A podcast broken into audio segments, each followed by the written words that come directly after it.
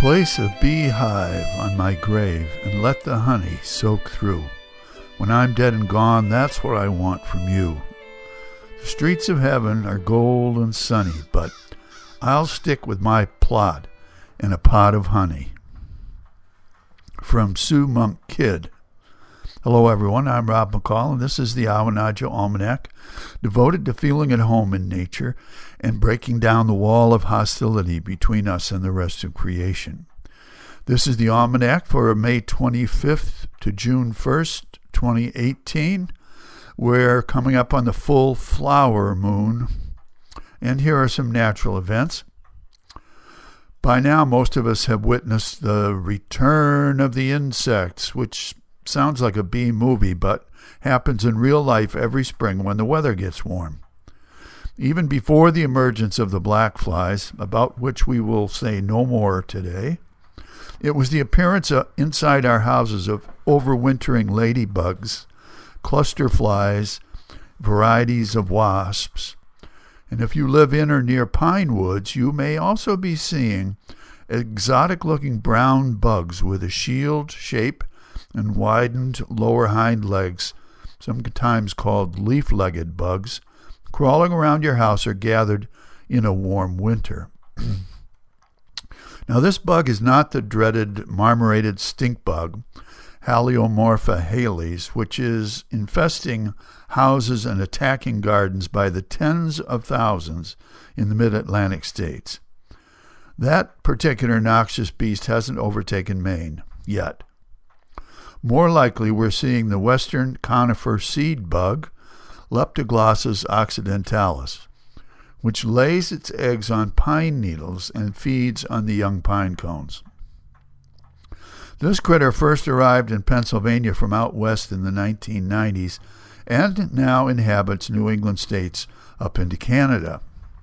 And this bug has some redeeming qualities to it. It walks and flies rather slowly, and so can be easily captured and taken outside using the handy jar and postcard trick. Further, it does not bite, and it is not going to decimate our gardens or our pine forests, or so the experts say. So we can keep that in mind. And the other good news is that all of these critters really want to get outside now, so all we need to do is help them. Here's a field and forest report. Bees on the Barrens would be a great name for a fiddle tune, and that's just what we're seeing here in wild blueberry country.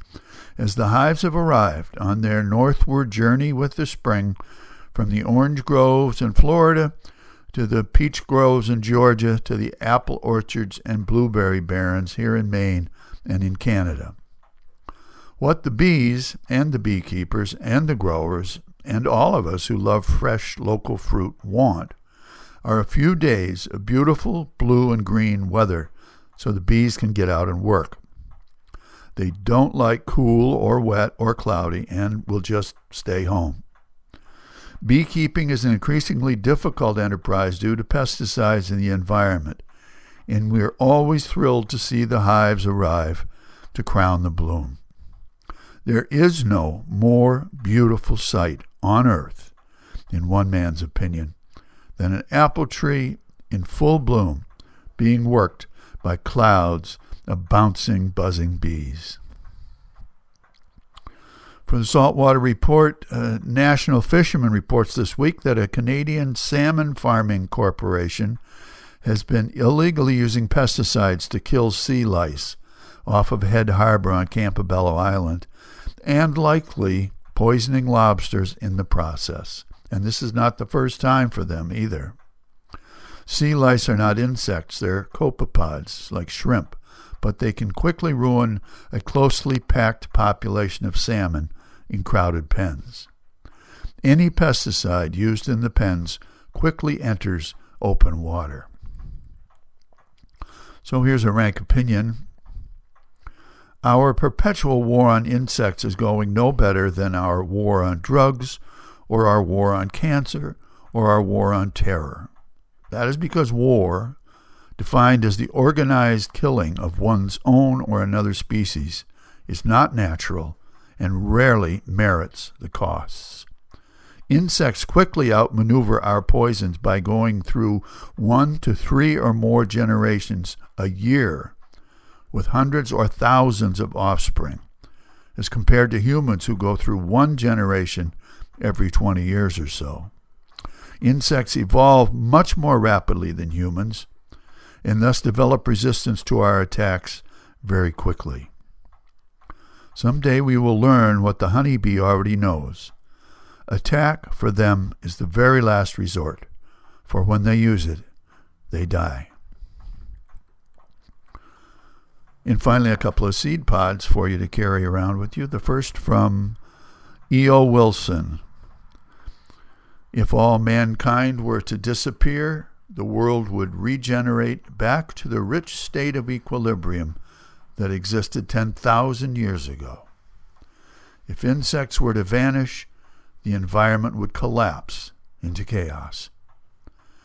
And from the Prophet Muhammad The believer is like a bee, which eats what is pure and wholesome, and makes what is pure and wholesome. And when it lands on something, it does not break or ruin it.